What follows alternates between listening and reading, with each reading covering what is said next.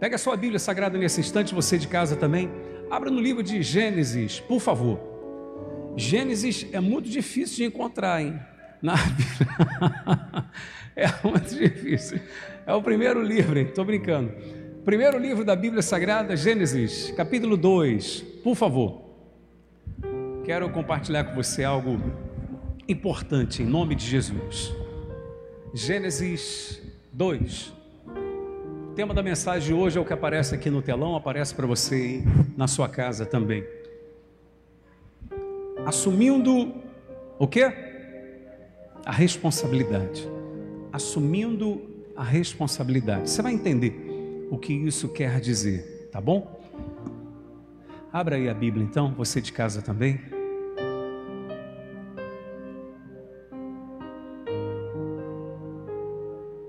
Graças a Deus. Levante sua mão direita, ore comigo, meu Deus e meu Pai. Diga em nome de Jesus. Fala comigo, Senhor, através da tua palavra nessa noite. Amém. Graças a Deus. Antes de eu ler com vocês, fixem os olhos aqui em mim, por favor, todos. Todos prestem muita atenção. Você de casa também, coloque muita atenção, por gentileza, nisso. Todos. Eu tenho, nos últimos dias, batido numa tecla para a pessoa tomar cuidado de não permitir que na sua vida aquilo que tem sido comum se torne normal. E eu explico a você, para quem não me ouviu falar ainda a respeito disso. É muito comum você ver vidas sendo destruídas, é muito comum tragédias em cima de tragédias. É muito comum lares sendo desfeitos, mas não é normal. Diga, não é normal. Fala com fé, não é normal. Não é normal. É muito comum pessoas caídas, prostradas, destruídas, fracassadas. É muito comum pessoas perdendo tudo. É muito comum você encontrar pessoas desempregadas, pessoas totalmente falidas, quebradas, financeiramente falando. Mas não é normal. O que o mal quer é que as pessoas considerem normal. Há pessoas que elas falam de determinados problemas que acontecem na sua vida como se fosse a coisa mais normal do mundo. Como se aquilo fosse a coisa mais normal do mundo. E ela chega ao ponto de dizer: Eu sei que isso é normal, mas quem disse para ela que isso é normal? Por favor, aprendam isso, por gentileza, que eu vou ensinar para você aquilo que você mais vê, as informações que o seu cérebro mais recebe, especialmente via visão, aquilo que você assiste na televisão. A informação que ele mais recebe, ela é mais repetida, aquilo passa a ser verdade. Você pegou o que eu estou dizendo para você? Por que, que a pessoa começa a, a, a achar normal determinadas destruições, porque ela se acostumou tanto a assistir ou ver notícias concernentes à destruição, que aquilo se tornou normal. Como isso, na época até apareceu na, na televisão e tudo, um turista que veio para o Rio de Janeiro só para você entender como é que é a coisa. Ele veio para o Rio passear, naturalmente, e ele queria fazer uma foto junto com a sua esposa diante do, do pão de açúcar. Só que naquele dia havia acontecido né, uma situação que quase não acontece aqui no Rio, e havia um cadáver, um cadáver ali perto. E aquele homem, procurando o melhor ângulo de maneira que não pegasse o cadáver atrás, porque ele queria tirar a foto junto com a sua mulher. Ou seja, para aquele homem fazer a foto ali com cadáver ou sem cadáver era a mesma coisa. Você está entendendo o que eu quero dizer? Ou seja, é normal. Por isso, cuidado com o que você vive falando, com o que você vive confessando, porque aquilo que você repete continuamente, tanto vendo como confessando, como ouvindo, o seu cérebro entende como sendo verdade. Por isso que é difícil às vezes você convencer uma pessoa de que algo que está acontecendo em sua vida é uma mentira do diabo, porque ela acredita que aquilo é verdade. Quem está entendendo o que eu estou falando, por favor? O comum não é normal. Digo, comum não é normal. Pode ser comum estar acontecendo na vida dos outros, mas não é o normal. Qual é o normal então? Você sabe qual é o, o normal de Deus para a nossa vida? Qual era e sempre foi o desejo de Deus para mim e para você? Aí eu começo a leitura, Gênesis 2, capítulo 2, vai aparecer aqui nesse instante, em nome de Jesus, versículo 8 em diante. E plantou o Senhor Deus um jardim no Éden. Éden quer dizer prazer, ok? E plantou o Senhor Deus um jardim no Éden, na direção do Oriente, pôs nele o homem que havia formado. Versículo 9 diz assim: Do solo fez o Senhor Deus brotar toda sorte de árvores agradáveis à vista e boas para alimento e também a árvore da vida no meio do jardim e a árvore do conhecimento do bem e do mal. Olhem para mim aqui, por favor, interrompa a sua leitura só um instante. Coloque atenção aqui em mim, por gentileza. O que, que nós começamos a aprender aqui? O normal que Deus queria era isso aqui. Deus prepara um jardim para que o homem tivesse prazer. Para que o homem tivesse o que, igreja? Prazer. Deus não preparou qualquer coisa e colocou lá o homem. Não, Deus preparou o melhor e ali colocou o homem. O que quer dizer isso? Que o que Deus sempre quis para mim, sempre quis para você, o normal de Deus sempre foi o que? O pior ou o melhor, igreja? O melhor. O normal sempre foi o melhor. Então não permita que o mal venha enganar você, querendo colocar na sua cabeça que o comum hoje em dia, destruição, sofrimento, dor, tragédia, morte, enfim, desgraça, é o normal. Pode ser comum, mas não é normal. O normal é isso aqui. Deus coloca o homem no melhor. Deus criou o homem para ter prazer, para ter vida plena, em todos os sentidos, para não ter falta. E hoje em dia o ter falta é normal para todo mundo, para muita gente. Isso. Quem disse que é normal? Quem te convenceu que é normal? Quem te convenceu que é normal é o que está por trás de tudo isso que nós assistimos aí, em termos de desgraça, dor, de sabor, decepção, que é o diabo. É ele quem quer que nós nos convençamos que desgraça é o normal, que o anormal é o bom. Aí quando você vê uma pessoa com uma vida plena, em todos os sentidos, você acha impossível. Quando Deus cria o homem, o impossível era o oposto. O impossível era o homem sofrer. Quem está entendendo o que estou falando? Isso que seria o impossível. E não o inverso. O que, acontece então? Ouçam. Eu vou, em rápidas palavras, falar aqui. A maioria já deve conhecer, já deve saber da história. Se não sabe, num resumo você vai entender. Você vê que Deus colocou a árvore do jardim, a árvore da vida no jardim, e coloca uma outra árvore que o homem chama, que Deus chama o homem e diz: não coma daquela árvore, tá? O dia que você comer daquela árvore, você, você morre. Morte é ausência de Deus, ok? E por que, que Deus procede dessa forma? Porque Deus naturalmente queria um ser que o adorasse ou que o seguisse sem que ele precisasse obrigar ou que ele precisasse programar este ser como um robô para adorá-lo. Não, Deus queria que fosse algo normal, natural, do ser humano. Amém? Deus não quer que alguém o siga ou o adore por obrigação, mas por amor. Por amor. E o homem tinha perfeita comunhão com Deus, todos os dias Deus descia para conversar com o homem e sua mulher, até que um dia o diabo, que é invejoso, percebe que a mulher está de olho no fruto que Deus havia dito que não deveria ser comido. e engana a mulher. Só para resumir, numa outra oportunidade a gente fala mais detalhadamente a respeito disso. Engana a mulher, esta come do fruto, a mulher, por sua vez, convence o marido a comer também. Ambos comem do fruto. E o que, que acontece quando os dois comeram do fruto? Os dois perderam a pureza. Perderam a pureza. Perceberam que estavam nus.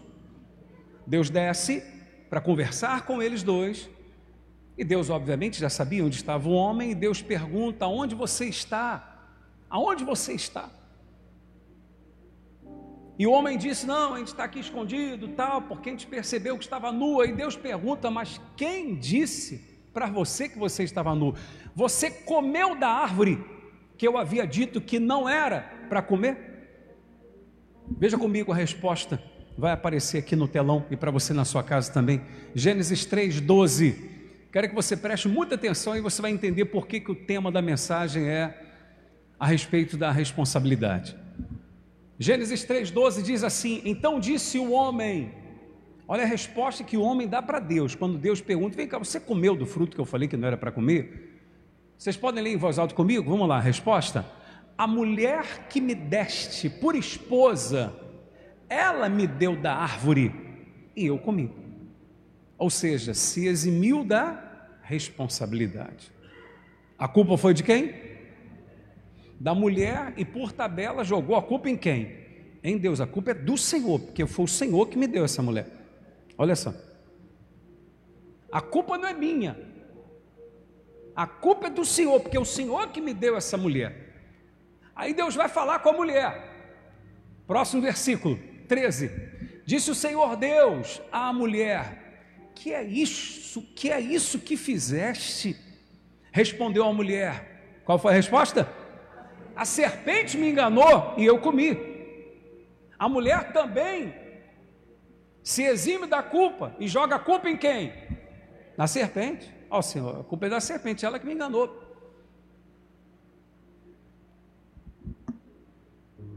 A consequência disso eu vou mostrar para você e eu volto a esse assunto para você entender o quão ruim é você não assumir a responsabilidade dos seus atos. Consequência da ação dos dois: a desobediência e a falta de autorresponsabilidade.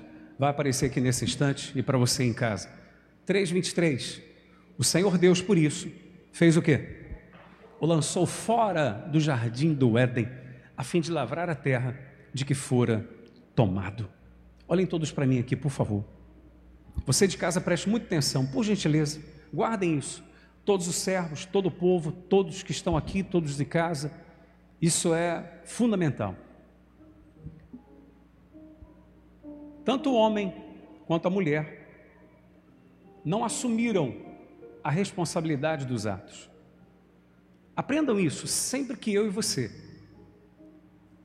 não assumirmos a responsabilidade por estarmos aonde estamos hoje ou por ter permitido estarmos onde estamos, porque às vezes podemos não ser o ativo, mas fomos o passivo, ou somos o passivo. Então entenda, coloque atenção nisso.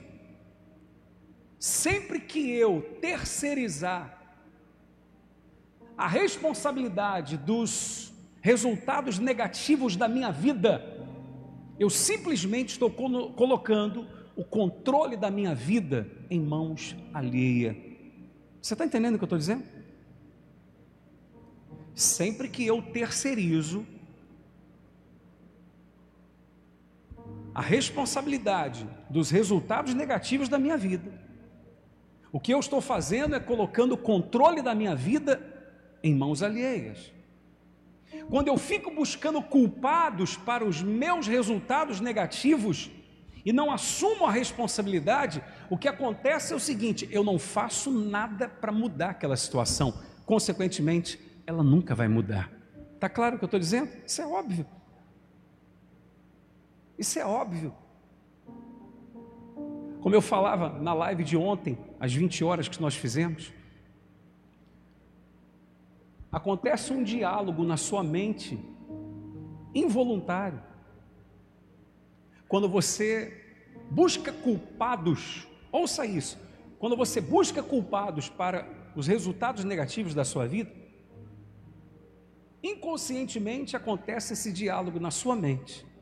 Bem, se a culpa foi de outro, eu não preciso mudar minha postura, fazer nada diferente, porque a culpa é de alguém, a culpa não é minha. Você está entendendo o que eu estou falando? Essa pessoa sempre vai ser perdedora. Por quê? Porque ela não vai fazer nada para mudar. E por que ela não vai fazer nada para mudar? Porque a culpa não é dela. Você está entendendo o que eu estou dizendo? Eu não estou aqui pregando para jogar culpa em cima de você, eu estou falando de você ter o controle da sua vida. É o que Deus quer. Deus coloca o homem no jardim, no melhor. Mas para mostrar ao homem que Deus não queria controlá-lo por completo no tocante a impedir que ele tomasse as decisões que quisesse, Deus deu ao homem uma coisa chamada livre arbítrio. Deus deu a mim, deu a você o direito de escolha, o direito de decisão. Amém? Porque Deus poderia não ter colocado árvore nenhuma lá. Deus poderia fazer o homem teleguiado. Não, vai fazer só o que eu quero. Não. Deus falou: tem uma árvore aqui que eu gostaria que você não comesse dela e deixou nas mãos do homem, ou seja, eu dou a você o poder. Nós temos um poder que Deus deu, o poder da decisão. Amém, igreja? Deus deu a você o poder de decidir. Aprenda isso, em vez de você buscar culpados pelos resultados negativos da sua vida, busque solução, meu amado. Não busque culpado, busque solução.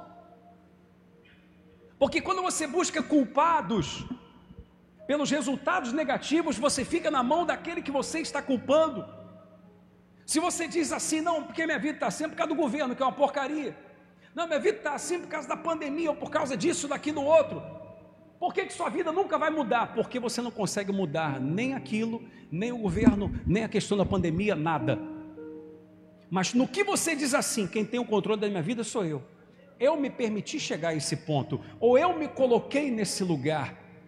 As minhas ações fizeram com que eu chegasse até aqui. Quando você assume isso, você tem nas mãos o poder de tirar você mesmo daquela situação. Amém, igreja? Quem está pegando o Espírito aqui em nome de Jesus? Mas no que você terceiriza, então você não tem o controle. Então você não sai daquela situação. Você não consegue mudar os outros, você só consegue mudar você. Amém, igreja? Guarda isso. Em nome de Jesus. Adão e Eva eximiram-se da responsabilidade. Senhor, foi a mulher que o senhor me deu, o senhor que é o culpado. Pô. Ah, não, o senhor foi a serpente que estava aí, pô, me enganou. Aí Deus falou: então tá bom, então vocês estão fora do, do jardim. Ali o diabo consegue entrar com o pecado. Ali o diabo consegue então subjugar o homem, dominar o homem, entrar com dor, sofrimento, tristeza, enfim. Mas para provar que a vontade de Deus sempre foi abundância, vida, o que que Deus faz? Deus envia Jesus. E para provar também que a vontade dele sempre foi estar perto do ser humano, porque assim era no Éden. Deus fazia questão de, na viração do dia, descer para conversar. Sabe lá o que é isso? Deus descia para conversar com o homem com sua mulher. Ambos multiplicar-se-iam naturalmente, porque há quem pense que o pecado foi o, o, ato sexual, jamais. Como é que eles iam se multiplicar sem o ato sexual? Não existe. É ou não é verdade? Isso seria, seria e é natural. O pecado foi a desobediência e juntando com a falta de autorresponsabilidade de ambos. Isso fez, fez com que eles fossem expulsos. Quem sabe você não tem sido sempre colocado fora do Éden, fora do prazer, porque você nunca assume que você pode mudar a história da sua vida. Não estou falando para você assumir culpas. Eu sei que injustiças acontecem. Nós temos um exemplo na Bíblia clássico, a história de José. Quem mais do que José foi tão injustiçado? Tirando Jesus. Tirando Jesus, quem mais do que José? Que foi vendido como escravo para o, para o Egito. Injustiçado totalmente. Ele foi injustiçado. Acidentes acontecem. A vida não é um acidente, mas acidentes acontecem. No caminho da nossa jornada. Na nossa jornada acontece acidentes, sim ou não? Coisas ruins acontecem. Mas a vida não é um acidente, absolutamente. Voltando ao caso de José. José, vendido pelos irmãos aos ismaelitas, esses por sua vez o levam ao Egito, vendem-no a Potifar. Ele é escravo de Potifar. Tudo isso injustiça. O que, é que ele fez para merecer aquilo? É isso que eu quero que você entenda. José sabia do seguinte: eu não posso mudar as pessoas, mas eu tenho o controle do que eu vou pensar, do que eu vou sentir e do que eu vou fazer. É isso que você tem que entender. E José, então, mesmo estando numa situação horrenda, como escravo de Potifar, lá ele deu o melhor. Daqui a pouco era mordomo, mandava em tudo na casa de Potifar. Outra injustiça acontece lá. Na casa de Potifar, ele é mandado para a prisão, que a mulher de Potifar inventou que José queria deitar-se com ela. Só para resumir. José é mandado para a prisão. Novamente injustiça. José não tinha controle sobre Potifar, sobre mulher de Potifar, a mulher de Potifar, sobre o carcereiro ou quem quer que fosse. Ele não tinha controle daquela situação mas ele assumiu a responsabilidade de controlar seu pensamento, suas emoções e suas ações. Consequentemente, ele deu o melhor de si na prisão e lá, daqui a pouco, ele estava no lugar do carcereiro tomando conta de todo mundo. Quando chegou a oportunidade de Deus, dele estar diante de Faraó para interpretar os sonhos que Faraó tivera, que ninguém conseguiria interpretar. Só no resumo, José torna-se então o grande governador do Egito. Amém? Quando eu falo de você assumir a responsabilidade, não é de, ah, uma pessoa fez isso, uma, uma pessoa fez uma tragédia acontecendo na minha família e tal, ah, o responsável sou eu. Não, não estou dizendo isso, não. Você é responsável pelo que você pode vir a fazer. Amém? Você é responsável. E quantos resultados negativos que nós tivemos e os responsáveis somos nós mesmos? O que eu quero que você entenda é o seguinte: se você jogar ou ficar procurando culpados, você pode de repente até encontrar, mas o que você pode fazer de mudança na vida daquela pessoa? Ou na ação daquela pessoa? Não pode. É melhor você assumir a responsabilidade. Espera aí, eu sou responsável pelos meus atos eu posso melhorar como pessoa, eu posso melhorar minhas ações, eu posso estudar, eu posso fazer isso, eu posso fazer aquilo outro. Eu não dependo das pessoas, eu dependo do que eu vou fazer, sobretudo diante de Deus e por mim mesmo, para que eu possa vencer. Amém, igreja? Acabou. É assumir a responsabilidade. Assumir o controle da sua vida é o que Deus sempre quis. Quando Deus fala para o homem, você tem o direito de escolher, pronto, Ele está dando a cada um de nós o controle da nossa vida. Não é o diabo que vai controlar a sua vida, é você quem vai controlar, sobretudo colocando-se nas mãos de Deus. Amém, igreja? É isso. Quem está compreendendo em nome de Jesus? A vontade de Deus sempre foi vida abundante. Deus envia Jesus, porque Deus sempre quis estar perto, e Jesus estreita esse relacionamento, anda entre as pessoas. E o que, que Jesus vem exatamente fazer? Vem cá, o que Adão perdeu lá no Éden, eu venho trazer o Éden de volta para vocês. O prazer que ele perdeu lá, eu venho trazer de volta para vocês. Porque no Senhor Jesus você sai das trevas para a luz, no Senhor Jesus você sai da morte para a vida. No Senhor Jesus, meu amado, você sai da desgraça para a vida abundante, porque ele disse lá em João 10, 10, aparece no telão e para você na sua casa, o que está escrito? O ladrão vem somente para quê? Roubar, matar e destruir. Leia em voz alta agora, vamos lá. Eu vim para que tenham vida e a tenham em abundância. Quem crê, dê um aplauso para Jesus, por favor. Ele veio trazer vida abundante é o que o mal não quer que você tenha. Ele quer que você ache o que? É normal. O normal é o que? Vida abundante. O normal era o que? Lá no início? Prazer. Eu quero melhor para o homem. Jesus vem dizendo: Ó, o diabo fez o que fez aí. Só para você entender, quando eu digo o diabo fez o que fez, Jesus vem trazendo o seguinte, a seguinte mensagem: é chegado até vós o reino de Deus. Ou seja, até então, o reino do diabo estava imperando. Eu estou vindo aqui para trazer o reino de Deus. E o reino de Deus é isso: é vida abundante, vida plena, emocionalmente, no tocante à família, prosperidade, enfim, todos os sentidos, meu amado. É o que Deus quer. E é o que você vai ter. Não aceite menos do que o normal. Amém? Não aceite menos do que o normal. Diga isso, eu não vou aceitar menos do que o normal. Mais uma vez, vamos lá. Eu não vou aceitar menos do que o normal. E o normal é o que, igreja? Eu vou perguntar e você responde bem forte: vida abundante. E o normal é o que, igreja? E o normal é o que? Mais uma vez, um aplauso para Jesus, glorificando aí. É vida abundante.